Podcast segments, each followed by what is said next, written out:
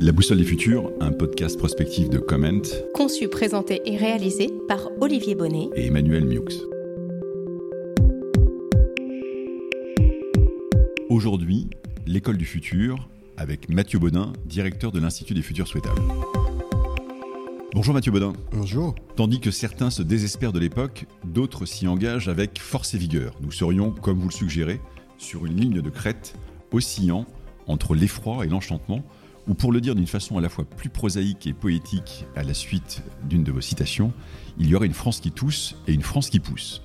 Il y a aussi, selon vous, autant de place dans le monde qui vient pour Pierre Rabhi que pour Elon Musk, mais ça c'était avant son putsch libertarien sur Twitter, pour la sobriété que pour la prospérité, toutes deux lancées par des chemins certes différents, à la poursuite d'un bonheur qui soit à la fois universel et soutenable. Les historiens dont vous êtes le savent bien, pour postmodernes que nous soyons, dans cet entre-deux qui n'a pas encore de nom, je vous cite, nos attitudes à l'égard de l'avenir s'enracinent profondément dans la mythologie.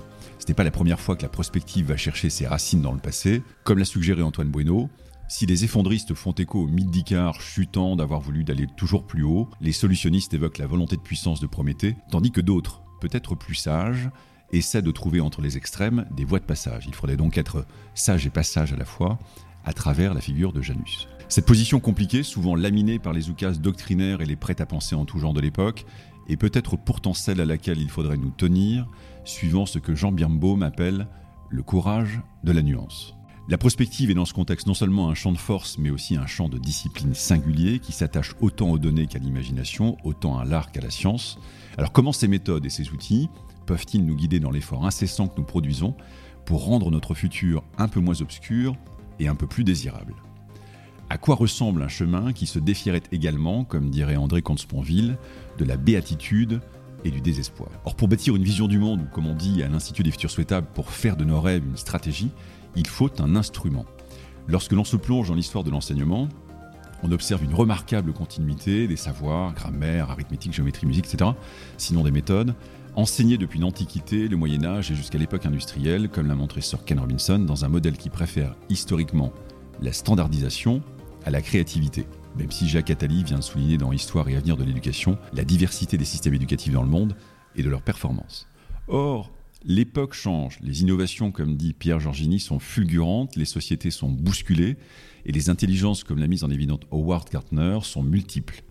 Comment imaginer dans ce contexte l'école du futur, qu'il faut ici comprendre comme l'école dans le futur et l'école pour mieux appréhender le futur? C'est la seconde série de questions que nous évoquerons ensemble. Pour en parler, nous recevons donc aujourd'hui Mathieu Bonin, directeur de l'Institut des futurs souhaitables, auteur de Dites à l'avenir que nous arrivons, sous-titré La révolution des conspirateurs positifs, et du podcast éponyme. Avec vous, nous évoquerons, Mathieu Bodin, ces deux questions à la fois au centre du débat public et de l'action de l'Institut, la projection dans le futur et la réinvention de l'école. Commençons par euh, cet entretien, par euh, notre première série thématique sur la, sur la prospective. Alors, pour entrer dans la conversation euh, plurielle et que nous souhaitons éclairer avec nos invités sur le futur, nous avons pris l'habitude de commencer par les interroger sur leur profil prospectif, à partir de la typologie proposée par Philippe Gabillier dans son éloge de l'inattendu. Or, vous proposez vous-même une autre typologie dans laquelle on trouverait côte à côte le rebelle, l'intellectuel, le rigolo, le 100% bio, le geek, le romantique et l'artiste, sans que cela n'empêche euh, un type d'être orienté par son ascendant, comme dans toute futurologie qui se respecte. Pourriez-vous nous expliquer votre typologie atypique et nous dire où vous vous situez vous-même dans cette psychologie des futurs? Alors les, euh, les, ascendants dont tu parles, c'est les ascendants des conspiratrices et des conspirateurs positifs, qui sont euh, celles et ceux qui, justement, choisissent d'influer dans l'ici et le maintenant pour aller vers un futur qui soit plus goûtu et plus gourmand que celui qu'on nous augure. Et en fait, ça, c'est des tessitures. C'est pas des identités, c'est des tessitures. C'est des moyens de rentrer dans le faire. Mais le but, c'est de faire. Pourquoi? Parce que la grande vertu du faire, c'est d'abord, et c'est les psys qui nous le disent, hein, pour sortir de la dépression, il n'y a qu'une seule solution, c'est de faire quelque chose. Donc commencer à faire est un préalable salutaire. Ensuite, l'autre vertu du faire, c'est qu'on a envie de faire encore, de faire encore et de faire ensemble. Donc peu importe comment vous y allez dans le faire, si c'est à la manière de l'intellectuel, du rebelle, de l'artiste, du geek, du romantique, peu importe, mais faites. Faites parce que le monde en a besoin. Le monde a besoin de gens qui le prennent, euh, qui, qui, prennent cette, euh, ce moment dans lequel on vit comme une aventure et pas comme une érosion. En faisant quelque chose, donc avec quelque chose de très qui rappelle beaucoup la, la, théorie. Alors, on, s'est amusé tout à l'heure à, évoquer un certain nombre de mots difficiles qu'on allait évoquer pendant cet entretien, mais je pense notamment à la théorie de l'effectuation, qui est un mot compliqué pour dire simplement l'action d'abord et la réflexion ensuite, ou en tout cas la réflexion en, marchant. Vous inscrivez dans cette démarche très clairement. Concomitamment à la réflexion. Absolument. On connaît le, mot célèbre de Gaston Berger, fondateur de la prospective, la française, pour définir cette, cette discipline nouvelle de l'après-guerre, voir loin, voir large, analyser en profondeur, prendre des risques, penser à l'homme. Cette vision figure d'ailleurs en bonne place au frontispice de l'Institut des futurs souhaitables. La largeur fait référence à, la pluralité des points de vue. Alors, comment est-ce que l'Institut accueille cette diversité de points de vue?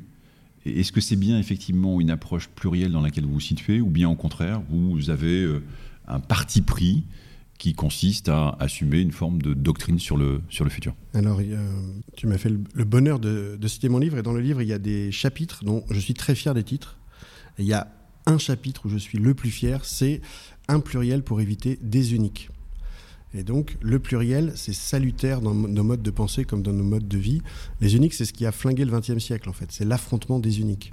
Donc, si on met un peu de pluriel dans nos vies, dans nos pensées autant que dans nos actions, a priori, il y a plus de chances d'avoir des convergences. Donc, l'Institut des futurs souhaitables, il y a un pluriel constitutif même de, euh, de la dynamique. Donc, Rassemblons-nous mais ne nous ressemblons pas pourrait être aussi un beau, un, beau motto. Et sur le frontispice, il y a autre chose qu'on a écrit euh, en lettres d'or, c'est ouvrir les futurs pour libérer le présent. Parce que la prospective, c'est profondément, et Gaston Berger le disait, une attitude. C'est pas tant une méthode qu'une attitude par rapport à demain, qui, si elle est bien faite, la finalité, c'est de libérer le présent, qui est peut-être, et à mon avis, il l'est euh, sérieusement, engoncé, tétanisé, euh, englué dans une forme de, de résignation par rapport à un pouvoir qu'on pourrait avoir de, de, transformer les choses. Sur cette approche du coup euh, plurielle, est-ce qu'il y a euh, là-dedans pour, euh, matérialiser cette, cette pluralité de la, réflexion de l'Institut, des noms qui vous viennent en tête, qui sont autant de ressources ou de jalons dans la réflexion que vous menez avec euh, les nombreux participants de, l'Institut et, de ses, et de ses partenaires. Donc là, je balance les noms des gens euh, formidables que j'ai eu le bonheur de, croiser dans ma vie. Alors, il y en a plein. Hein. Euh, Cynthia Fleury est, quelqu'un d'éclairant. Karine Dartigueux-Pérou, qui est une prospectiviste plutôt de la géopolitique, qui était aussi la présidente du club de Budapest, qui travaille sur les nouvelles valeurs, et éclairante. Karen Bastien, qui est data designeuse, qui nous met non seulement le beau service de l'utile, mais qui montre surtout la mesure de la démesure grâce justement à la data dans laquelle elle se plonge et grâce à l'infographie dans laquelle elle permet de, nous donner accès justement à ce monceau de data qui pour moi et pour beaucoup d'entre vous j'imagine est un peu abscon.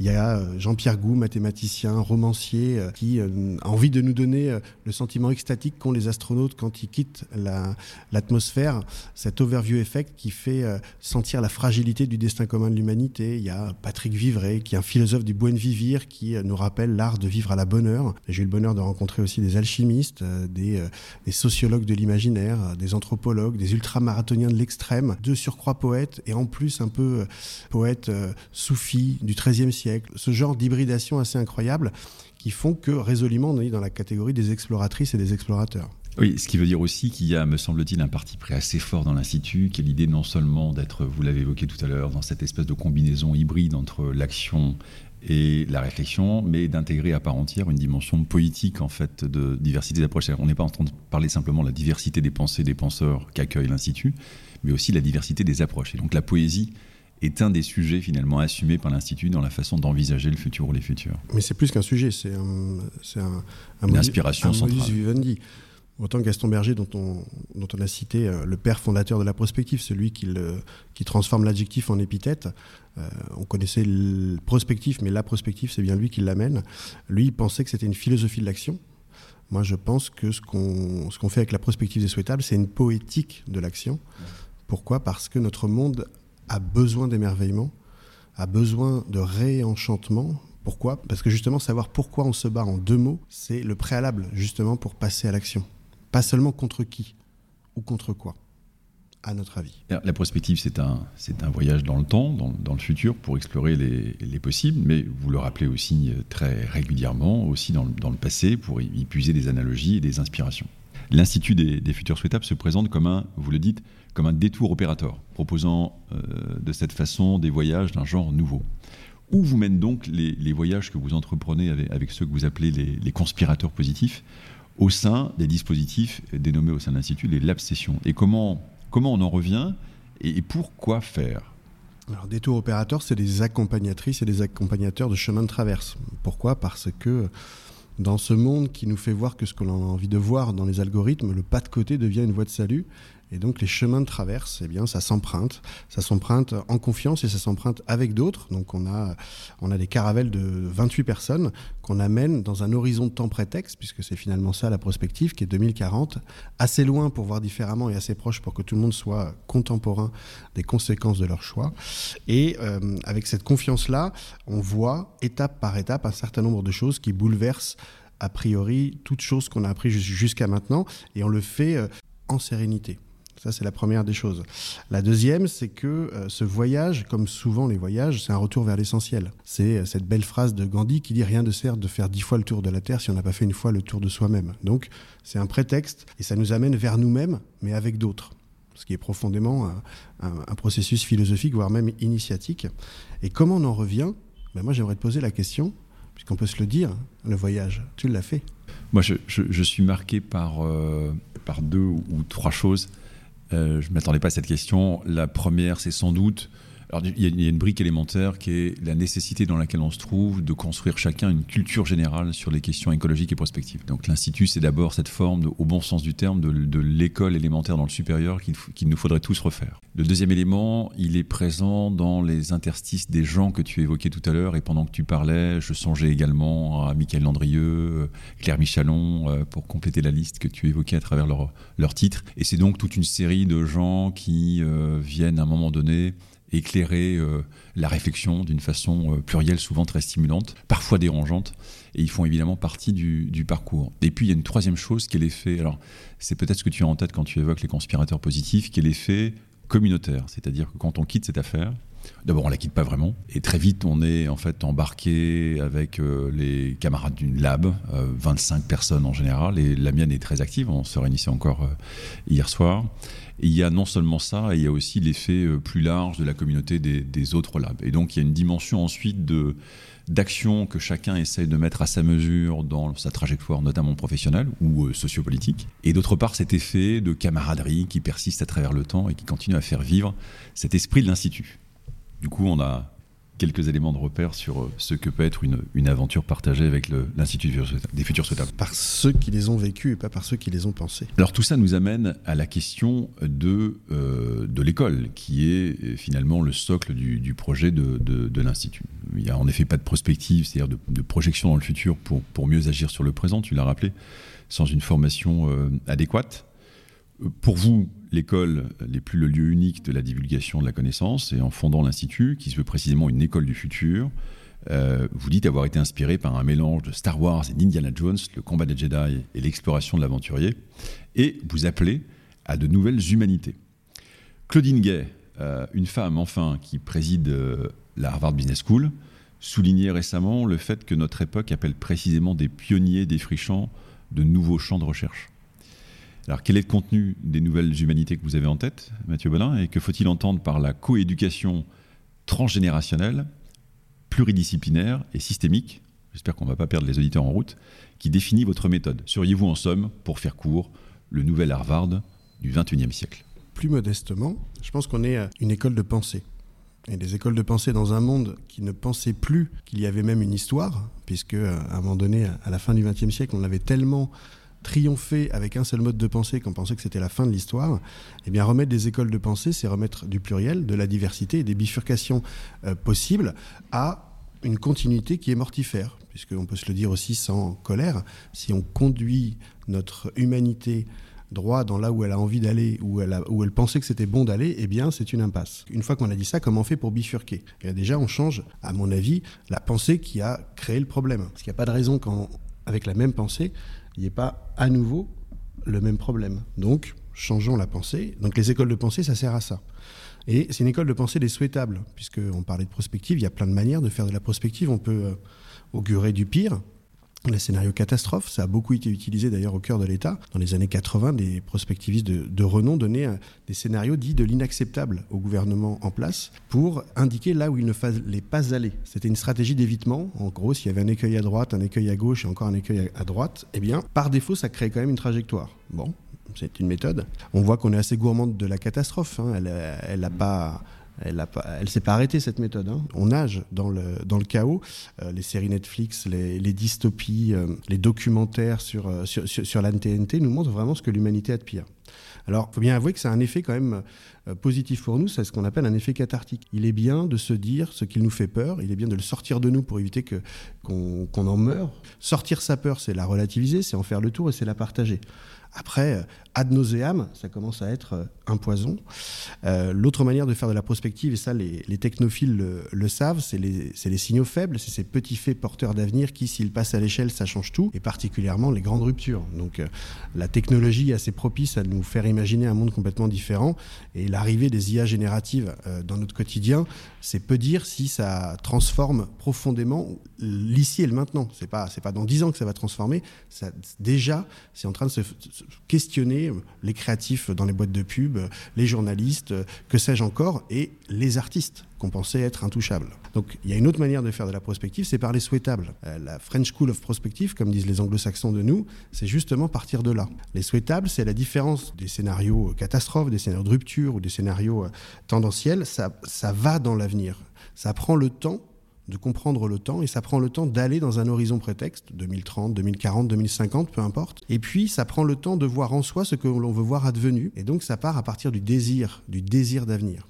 Et une fois qu'on a fait ça, qu'on se l'est partagé, qu'on a une vision convergente d'un futur dans lequel on aimerait vivre, eh bien on recule, on voit tous les leviers à abaisser pour arriver à ici et maintenant, on fait du backcasting comme on le dit si méchamment en français, et une fois qu'on est dans l'ici et le maintenant et qu'on regarde vers notre avenir souhaitable, vers notre désir, eh bien, on a un cap stratégique qui est mu par un horizon et pas seulement par la défiance. Ça, c'est une autre manière de voyager quand on est exploratrice et explorateur. Se choisir un horizon et après, les caps stratégiques viennent, voire même ils peuvent changer en fonction des tempêtes, voire certaines de nos intervenantes, notamment Alexia Barrière, qui, a fait le vent des globes 110 jours toute seule, qui est la neuvième femme à l'avoir accompli, nous dit traverser les peurs quand on a un cap, même la tempête peut nous faire gagner du temps. Étonnant.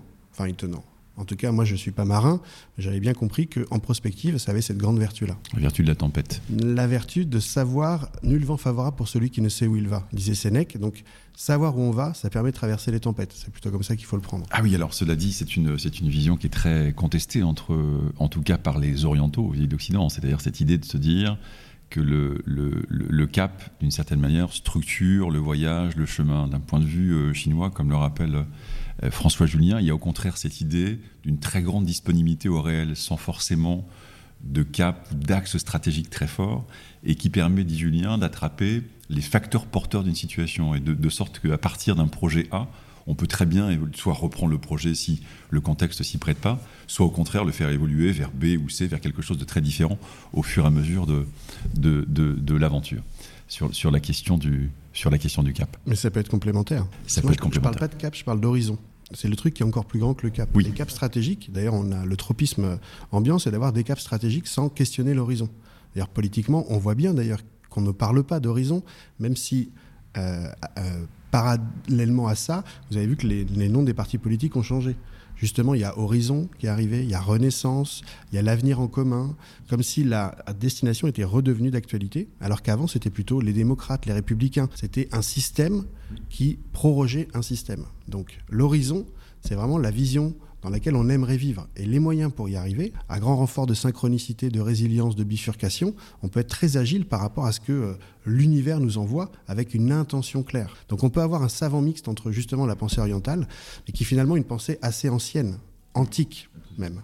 C'est pour ça d'ailleurs que l'Antiquité, paradoxalement, nourrit fortement la prospective. On a parlé d'école. Comment vous envisagez cette, cette refondation de l'école? Pour être plus précis, quelle, voie montre l'Institut dans ce domaine? On vient de l'évoquer, mais s'agit-il d'une école à proprement parler, ou bien d'un lieu à part qui s'attacherait euh, moins à, former à proprement parler qu'à accompagner les individus dans, l'évolution de leur trajectoire. Sur quels nouveaux objets s'exerce ce que, Cynthia Fleury a appelé euh, l'imaginatio vera, euh, que vous avez également rappelé, cette imagination concrète que vous avez pu évoquer Alors, la refondation de l'école, bien évidemment, je ne peux pas être sur ce sujet-là tellement que le sujet est, immense. Euh, moi, je suis fils d'instit des deux côtés, donc deux hussards noirs de la République, et je sais que euh, les institutrices et les instituteurs, donc les maîtres d'école maintenant, c'est certainement avec avec les infirmières, avec tous ces premiers de cordée qui nous ont, euh, qui nous ont sauvé justement la nation pendant la Covid, euh, des éléments les plus constitutifs d'une société parce que ça forme ou pas celles et ceux qui feront demain. Et donc, former, c'est euh, être un accompagnateur d'épanouissement, c'est les aider à grandir eux-mêmes. C'est plus seulement un, détenteur de savoir qui, qui partage ce qu'il sait, c'est quelqu'un qui accompagne quelqu'un à devenir citoyen ou citoyenne euh, d'une société. Donc c'est des accompagnateurs de connaissances plus que des diffuseurs de connaissances déjà. Et euh, nous, on est un peu ça dans un monde qui bouge assez rapidement quand même. Donc on n'a pas répondu à la question des humanités. Quelles humanités aujourd'hui? C'est la question. Et moi, c'est ma question depuis 25 ans. J'avais fait un, projet de sujet de thèse que je n'ai pas fini. Une bonne thèse est une thèse finie, hein, disent les docteurs. Il n'est jamais trop tard pour terminer une thèse. Ou que non. Et le dernier intitulé à date, et j'avais comme directeur de thèse Jacques Le Sourne, euh, c'était le savoir des nouveaux princes ou la culture générale comme art des liens pour comprendre son temps. Alors pourquoi? Parce que le savoir des princes, c'est euh, un savoir que les précepteurs des souveraines et des souverains se dispensaient, diffusaient et transmettaient. Bossuet en, en était porteur, puisque les régnants euh, d'ancien régime devaient savoir un peu de toutes choses pour comprendre ce que l'interlocutrice ou l'interlocuteur venait dire finalement. Et donc moi j'avais envie de questionner c'est quoi aujourd'hui le savoir des nouveaux princes? Et en plus j'avais envie de le donner au peuple pour le coup et j'ai grâce à la prospective, vu que c'est avant tout une attitude. Et ce d'autant plus que la connaissance avec les IA génératives, euh, moi j'ai eu des discussions avec ChatGPT incroyables. Et pourtant ce n'est que la génération pitchounette. Mhm. Euh, j'ai passé un dimanche matin à demander donc à cette intelligence artificielle comment tempérer l'ubris du monde. Euh, je souhaite à beaucoup d'humains d'avoir une discussion un dimanche matin sur ça déjà. Et c'était pas fou, mais c'était sage. Donc il y a quelque chose qui est qu'est-ce qu'on fait de tout ça? Et qu'est-ce qu'on fait de tout ça? C'est un peu ça aussi que j'aimerais euh, j'aimerais partager, c'est que c'est qu'on converge vers un retour à l'essentiel. L'essentiel étant discrétionnaire et pas tant que ça, parce que quand on prend le temps du temps, quand on le comprend, eh bien, on a envie de converger ensemble sur des, euh, sur des choses qui nous rassemblent. Un exemple, reconsidérer la place de l'humanité par rapport à la nature, quelle que soit l'obédience dans laquelle vous êtes, si vous êtes euh, riche ou moins riche, homme ou femme, de droite ou de gauche, peu importe, quand vous prenez le temps du temps, vous re-questionnez la place humanité-nature, vous convergez vers, il va falloir finir la révolution copernicienne qu'on n'a pas tout à fait euh, finie. Si on s'est bien mis euh, en relativité dans l'univers, on ne s'est pas mis en relativité sur la biosphère, et donc il va falloir qu'on retrouve une place plus équilibrée, plus symbiotique avec le vivant auquel nous appartenons profondément. Oui, en montrant notamment, enfin, il y a l'homme clé de ce, basculement anthropologique dans les sciences humaines, c'est Philippe Descola et, son, cette idée qu'à partir de l'observation de la civilisation des Achuars, au fond, la relation dite naturaliste en Occident séparant l'homme, la société de la nature est tout à fait singulière et que ce système-là de séparation n'existe pas dans les autres endroits du monde. Et donc c'est cette, cette mutation-là qu'il faut effectivement pousser euh, à son terme pour retrouver une forme de connexion beaucoup plus universelle au vrai sens du terme et, non pas occidentaliste tel qu'on pouvait l'avoir euh, tel qu'on pouvait l'avoir euh, en tête. Et pour nous, c'est une redécouverte. C'est pas pas qu'une découverte, c'est une découverte pour notre génération, mais à l'échelle de notre histoire commune de l'Occident, il fut un temps où on n'était pas déconnecté de ça à la Renaissance, on s'est déconnecté de ça sciemment pour être maître et possesseur d'une nature, parce qu'on avait un sentiment démiurgique qu'on pouvait se départir du fatalisme, et c'était très bien. On est peut-être allé trop loin dans l'ubris, et donc on revient à l'essentiel, donc on revient dans une forme de maturité. Prenons ça comme euh, grandir au sens euh, vraiment le plus joli du terme. Ça va nous faire mal de grandir, de passer de l'adolescence, cette espèce d'adulte qui, qui, est toujours adolescent, à quelque chose d'un peu plus euh, posé et sage. C'est peut-être ça qu'on est en train d'accomplir en ce moment. Donc tout ce que fait l'Institut concourt à retourner à l'essentiel en armant d'armes de construction massive un certain nombre de gens, des conspiratrices et des conspirateurs positifs, qui veulent profondément transformer l'ici et le maintenant vers un demain qui donne envie d'aller vers lui. Et, peut-être sur ce sujet, au fond, ce qu'il faudrait partager avec les, auditeurs en termes de mystère ou d'aventures mystérieuses à faire, ce serait d'évoquer euh, ce qui se passe au cours d'une marche du temps profond dans les nouvelles pratiques que propose euh, l'Institut et qui permet justement de comprendre, sans dévoiler le process, que dans l'histoire, la très grande histoire de très longue durée, on va au-delà d'ailleurs de l'approche brodélienne, on est plutôt sur la géologie, euh, de la métagéologie, Mais la sobriété est la norme. La sobriété, historiquement, la norme. La sobriété et la pénurie sont les, normes. Et du coup, l'espèce d'exception historique des quelques centaines ou milliers d'années qu'on a derrière nous sont des éléments tout à fait, euh, tout à fait atypiques dans la longue continuité euh, du vivant et de l'histoire. Mais dévoilons le mystère. Hein. Euh, la marge du temps profond dont, tu parles, c'est une marge de 4 km 6. Alors pourquoi 4 km 6 Parce que chaque pas, c'est un million d'années. Donc on commence à la naissance de la Terre et on marche on marche pendant deux heures et demie environ. On marche longtemps, on marche longtemps et on s'aperçoit qu'il y a plein de, moments dans notre histoire de l'humanité qui ont été des grandes crises. Notamment la première, elle est salutaire pour nous, mais pas pour tout ce qu'il y avait avant nous, c'est l'apparition de l'oxygène. C'est-à-dire qu'avant, c'était un monde sans oxygène. Quand l'oxygène arrive, il détruit complètement le monde qui n'en avait pas besoin et favorise celui qui est euh, le nôtre pour le coup. Et des extinctions, on en a eu plusieurs, on en a eu plusieurs, jusqu'à la dernière connue, qui est les dinosaures, évidemment, et qui finalement permet à ces petits mammifères de survivre, et les petits mammifères, c'est nous. Donc il y a quelque chose qui nous relativise. Et au bout de deux heures et demie, on arrive donc euh, dans notre, dans notre petit endroit, notre petite agora. Il reste 7 mètres. On a marché pendant deux heures et demie. C'est les 7 millions d'années. Donc c'est Toumaï notre ancêtre commun avec, euh, avec les, les, singes. Et ces 7 derniers mètres, c'est autant c'était Tariq Tchekchak, le biomiméticien, qui avait fait les 4,6 milliards d'années, autant les 7 derniers mètres, maintenant, c'est Pascal Pic qui les fait, l'évolutionniste. Et on arrive à 20 cm, c'est Homo sapiens, puis on arrive à un demi ongle, et ça c'est l'apparition des monothéismes, c'est euh, le moment où euh, on croit, on structure des croyances, on se raconte des histoires, et le cinquantième de la dernière rognure d'ongle, c'est la révolution industrielle. Donc il n'y a pas besoin de grands discours pour dire que ce que l'on pense être ad vitam, le système qui nous structure, est pouillémique par rapport à l'échelle géologique. Une fois qu'on a engrammé ça, en fait, ça nous permet de, traverser le temps. Parce que le grand secret de la prospective, à mon avis, c'est que pour comprendre le temps, il faut prendre le temps. Il n'y a pas d'autre secret que ça. On ne peut pas comprendre les enjeux du monde en deux heures. On peut mettre une étincelle dans un cerveau, et pour le coup, pour le comprendre, il faut prendre le temps. Donc, ce voyage, c'est pour ça que c'est un voyage initiatique, c'est de prendre le temps, de traverser le temps pour se situer, et finalement, in fine, pour, euh, pour faire de nos vies des chefs-d'œuvre, pour transformer des ouvriers en œuvriers, qui est peut-être le projet euh, politique de la métamorphose du monde. Ça fait une, jolie formule et un projet puissant. Alors, cette école dont, on parle, elle pose la, la question des savoirs fondamentaux, d'un socle de connaissances. Alors pour vous, par opposition à l'IA qu'on vient d'évoquer, l'humanité se définirait en propre par une combinaison d'altruisme et de, et créativité. C'est d'ailleurs aussi euh, la thèse de Daniel Cohen euh, euh défendu, qu'il défend dans, Homo numericus. Alors en même temps, quand on regarde les sujets, vous venez aussi de l'évoquer, euh, les robots se montrent aussi capables de soins, c'est le cas par exemple avec les personnes âgées au Japon, et de créativité, qu'elle soit euh, littéraire ou, euh, ou artistique plus généralement, comme le montre un certain nombre d'illustrations de, logiciels et d'algorithmes contemporains. Alors dans ce contexte, il fait vraiment bouger les lignes entre, entre l'humain et la machine plus rapidement euh, qu'on le pensait. Je, je, pense que ce fait-là est absolument fondamental, c'est-à-dire que là où le consensus des experts sur l'émergence d'une IA forte arrivait dans quelques décennies, on sent bien un phénomène lié à une puissance de calcul assez extraordinaire. Un phénomène se développait beaucoup plus vite qu'on l'imaginait. Dans ce contexte-là, en quoi consiste la jolie formule du très humanisme dont parle Damasio et, qui inspire euh, l'Institut? Est-ce que nous devrions, en poussant la démarche jusqu'au bout, est-ce qu'on ne devrait pas, comme nous y invite Antoine Bueno, passer finalement avec l'éducation d'une logique d'insertion professionnelle dans le monde à une logique plus existentielle visant à mieux nous apprendre à, être au monde dans un contexte où, euh, on le rappelle, et c'est notamment le cas de l'IVO, le travail qui occupait auparavant l'essentiel de la vie des gens occupe maintenant 10% euh, du temps éveillé d'une vie. c'est justement la belle formule que, tu as relevée, qui est de Patrick Vivray, hein, passer d'ouvrier à œuvrier, pour faire euh, de nos vies des chefs-d'œuvre.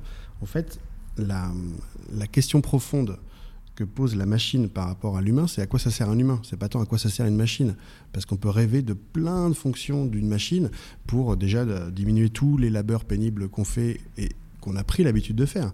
Et si on est remplaçable par une machine, c'est qu'étonnamment, on faisait des boulots de machine, ce qui est quand même a posteriori une belle interrogation sur pourquoi on faisait les choses. Et ce vieux rêve, on l'a depuis très longtemps. Au 19e siècle, les socialistes utopiques voyaient dans la machine un moyen d'émanciper l'humain, puisque justement, ça allait pouvoir, ben, on pourrait faire autre chose de notre temps que simplement faire des boulots de machine. Euh, au 18e siècle, ils en rêvaient aussi, mais même Héphaïstos, donc le, dieu des forges, avait construit deux robots en or pour faire le travail pénible que faisaient les esclaves. Donc vieux rêve qui devient réalité. Plutôt que d'en avoir peur, c'est peut-être l'opportunité en conscience de voir à quoi on va passer le reste de notre vie. Et donc, en plus que c'est quoi un humain ce serait bien de se rappeler déjà, c'est qu'est-ce qu'on va faire de cette puissance nouvelle.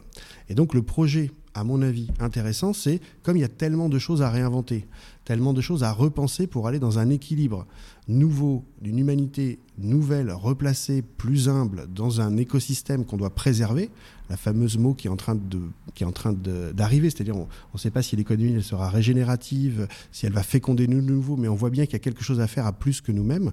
Eh bien, il y aura tellement de travail que peut-être que l'arrivée de ces IA nous aidera justement à réaliser et à réussir on peut le prendre aussi comme ça. Donc il y a quelque chose d'assez vertigineux.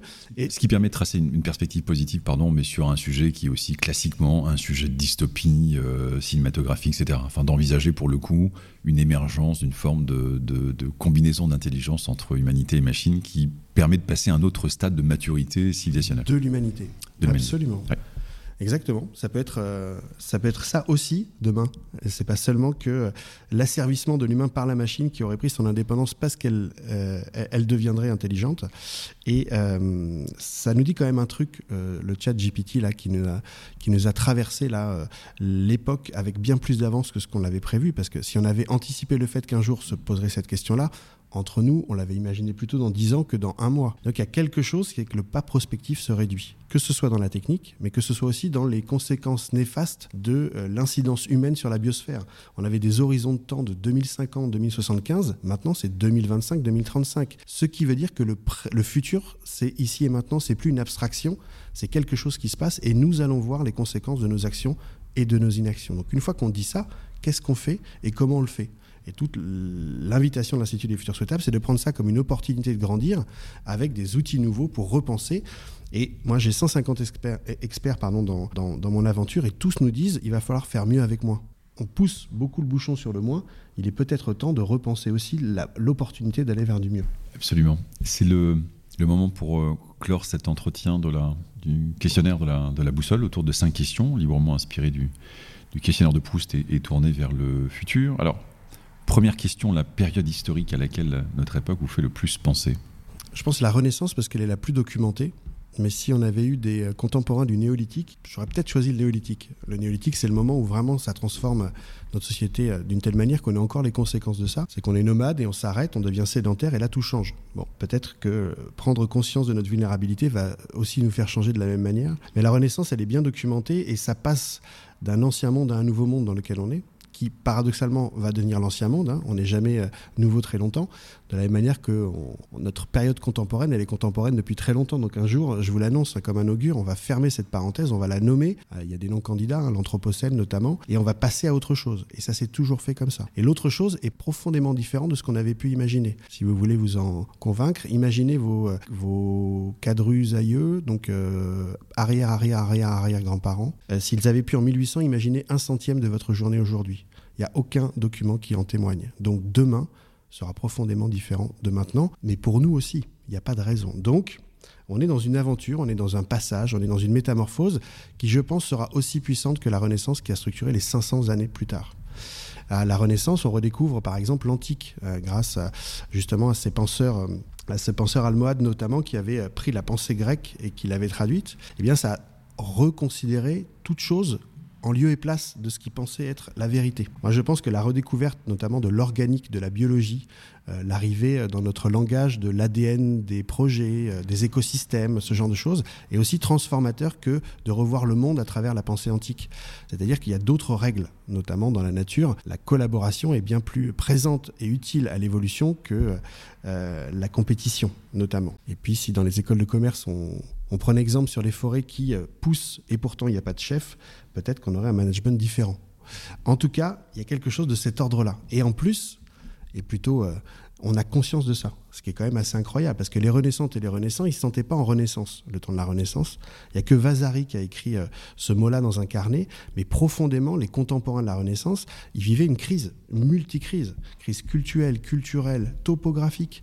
Le centre du monde, c'était plus la Méditerranée. Il y a un nouveau continent, et en plus, ils trouvent de l'or. Vous imaginez s'ils avaient trouvé du plâtre? Enfin, je veux dire, il y a quelque chose de l'ordre, ça transforme profondément notre monde. Là, on est en train de faire le même voyage, mais à l'intérieur de nous.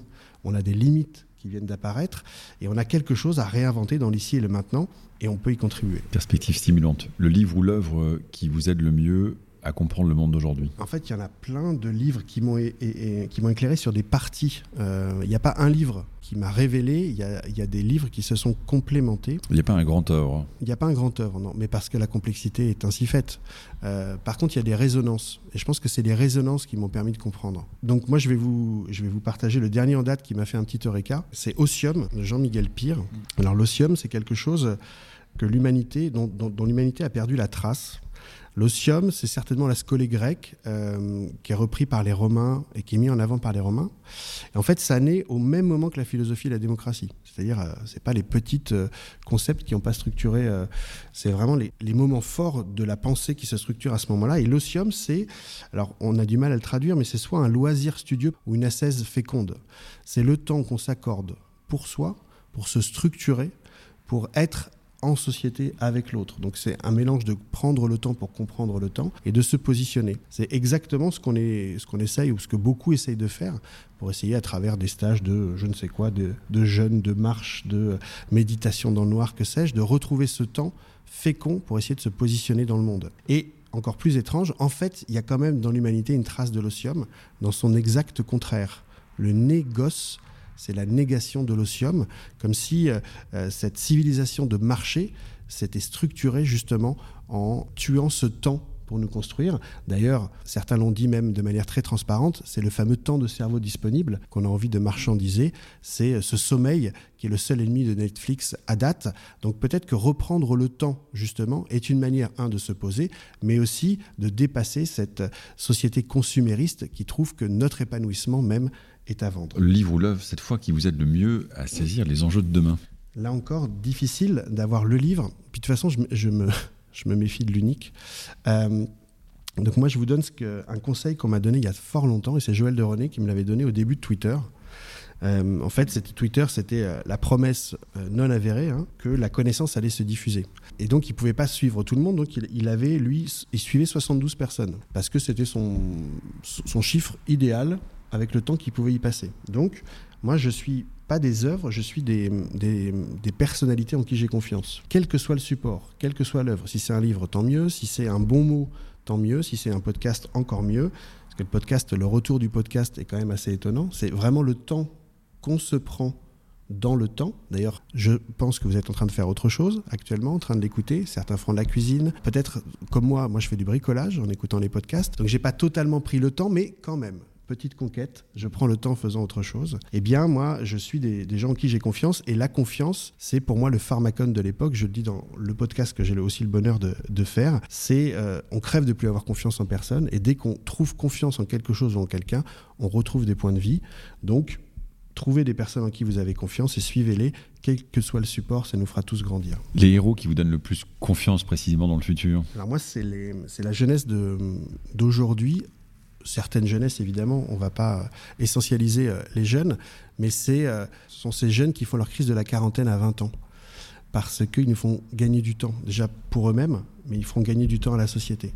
Je trouve une maturité dans ces jeunes, mais incroyable. Et euh, je trouve qu'il y a une accélération aussi de la, de la prise de conscience, de l'action et de ce retour à l'essentiel. Eux, ils prennent pas des vessies pour du long terme. Ils savent très bien ce qu'ils ne veulent pas et aussi ce qu'ils veulent. Et ça, je trouve que c'est de bons conseils. Et enfin, la qualité qui vous semble la plus porteuse dans le futur Je pense qu'une des qualités, hein, mais c'est la congruence. La congruence, c'est l'écart le réduit entre ce que vous voulez faire, ce que vous êtes et ce que le monde a besoin finalement. Et cette congruence pourrait même être une valeur politique. Nous sommes le changement que nous voulons voir dans le monde. C'est la, la, phrase opérationnelle de Gandhi. Donc ça pourrait être un, un flux, un, un quelque chose de leur plus de l'énergie que, d'une valeur, parce que je me méfie aussi des valeurs. Je me rappelle que le Parti de la Liberté, c'est le parti d'extrême droite en Suisse, donc il y a quelque chose de cet ordre-là. La congruence, je trouve que c'est à la fois personnel, et si tout le monde le fait, c'est vraiment une alchimie collective qui gagnerait. Et puis la congruence est là, euh, son outil que vous avez évoqué avec François Tadei, qui s'appelle l'ikigai et qui permet de petit à petit euh, réconcilier les différentes sphères en fait de l'intervention ou de l'être au monde d'une certaine manière entre le talent, la passion, euh, le travail et, les besoins du monde. Et avec ce petit eureka que François nous, a partagé, c'est que ne pensons pas que c'est en, en 2D et figé, mais imaginons-la en mouvement quand on fait bouger une sphère, eh bien les autres, elles aussi, sont, sont résilientes. Merci Mathieu Bodin. Merci.